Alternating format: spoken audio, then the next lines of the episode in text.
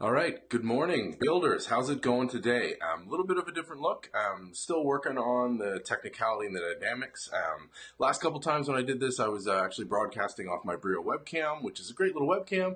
But uh, today I thought, why not use uh, the big lens? Um, so uh, actually off the DSLR, um, a little bit different lighting, still dealing with that reflection. Um, but my partner had a fantastic idea how to tackle that. So we'll see if that comes in. Uh, Got to order in uh, some curtains or some adjustments there. Um, see if that comes in tomorrow. Um, but in the meantime, it's another morning uh, with Mark. I've got my tea. Hopefully, you've got some coffee. Um, let's have a chat after we have some tea because I need my warm up in the morning. Um, so yesterday we were talking about um, risk assessments. We talked earlier this week about perspective.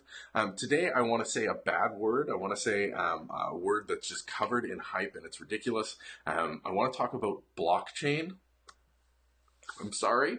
I'm sorry that I want to talk about this, um, but I think it's really interesting. And the reason why I want to talk about this is I actually was having a discussion with um, David Jones at the um, e-commerce Times earlier this week about an announcement that Microsoft made around digital identity, and they had tied it to a blockchain-based architecture. Um, now, most of you probably have heard the term blockchain, but probably aren't um, quite aware of what it is, or have gotten caught up in the ridiculous amounts of hype um, that blockchain has been associated with. And normally, blockchain is associated with hype related to um, digital currencies, so most common Bitcoin or Ethereum um, or um, others. Um, but what there's been lately is a rash what's called initial coin offerings or ICOs. Now, the challenge here is that a, there's been a bunch of scams around ICOs. There's been everybody trying to throw their hat in the ring for ICOs. So Kodak announced an initial coin offering, like Kodak, the old camera and film manufacturer. Um, and then my absolute personal favorite, the Long Island Iced Tea Company, who made non-alcoholic iced tea, switched their name to the Long Island Blockchain Company and is now exploring blockchain technology. So a massive, I won't even say pivot, just to like stop, readjust into another um, area. And it's not that that's necessarily going to be, excuse me, a bad move.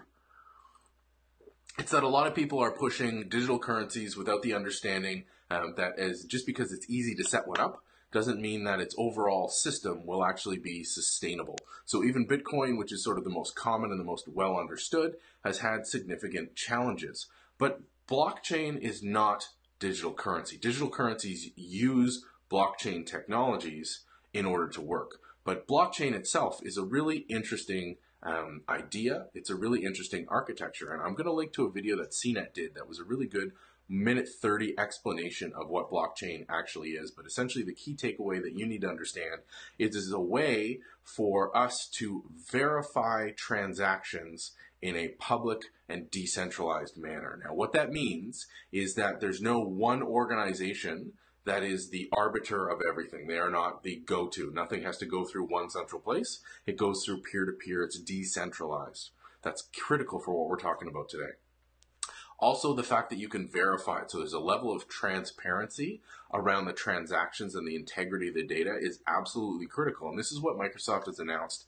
And they've given us an update this week on what they're working around digital identity.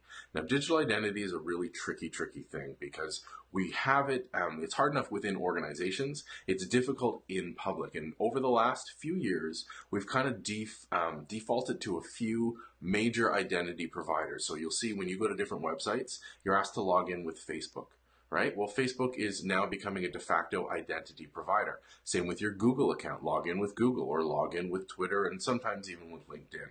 Now, there's a bunch of technologies behind how all this works, but the core concept is that these companies are controlling your identity. And we know for Google, we know for Facebook, we know for all these companies, they're ad driven. Um, and they make money off understanding your behavior and your profiles. That's the trade off. We get the ability um, to easily interact and share and uh, have great communal experiences. The trade off is um, we're being um, uh, data mined, we're being um, uh, sold to, sometimes that's a good trade-off sometimes that's not. But the um, interesting thing that was uh, tied to this microsoft uh, announcement and it's not just microsoft there's others in the decentralized identity foundation the dif and again i'll, I'll link to that down low um, where they're looking at doing a um, blockchain based identity system.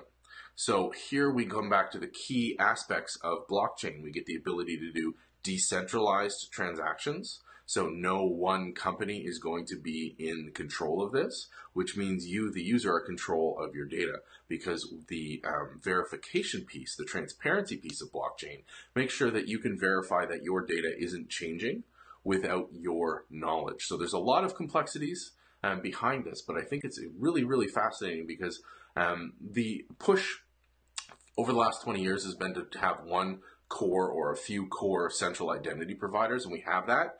The challenge for us as digital citizens is that those identities are resting with third party companies that are for profit. That's not a bad thing. It's just this is a trade off that with something as core as identity, you might not want to be making.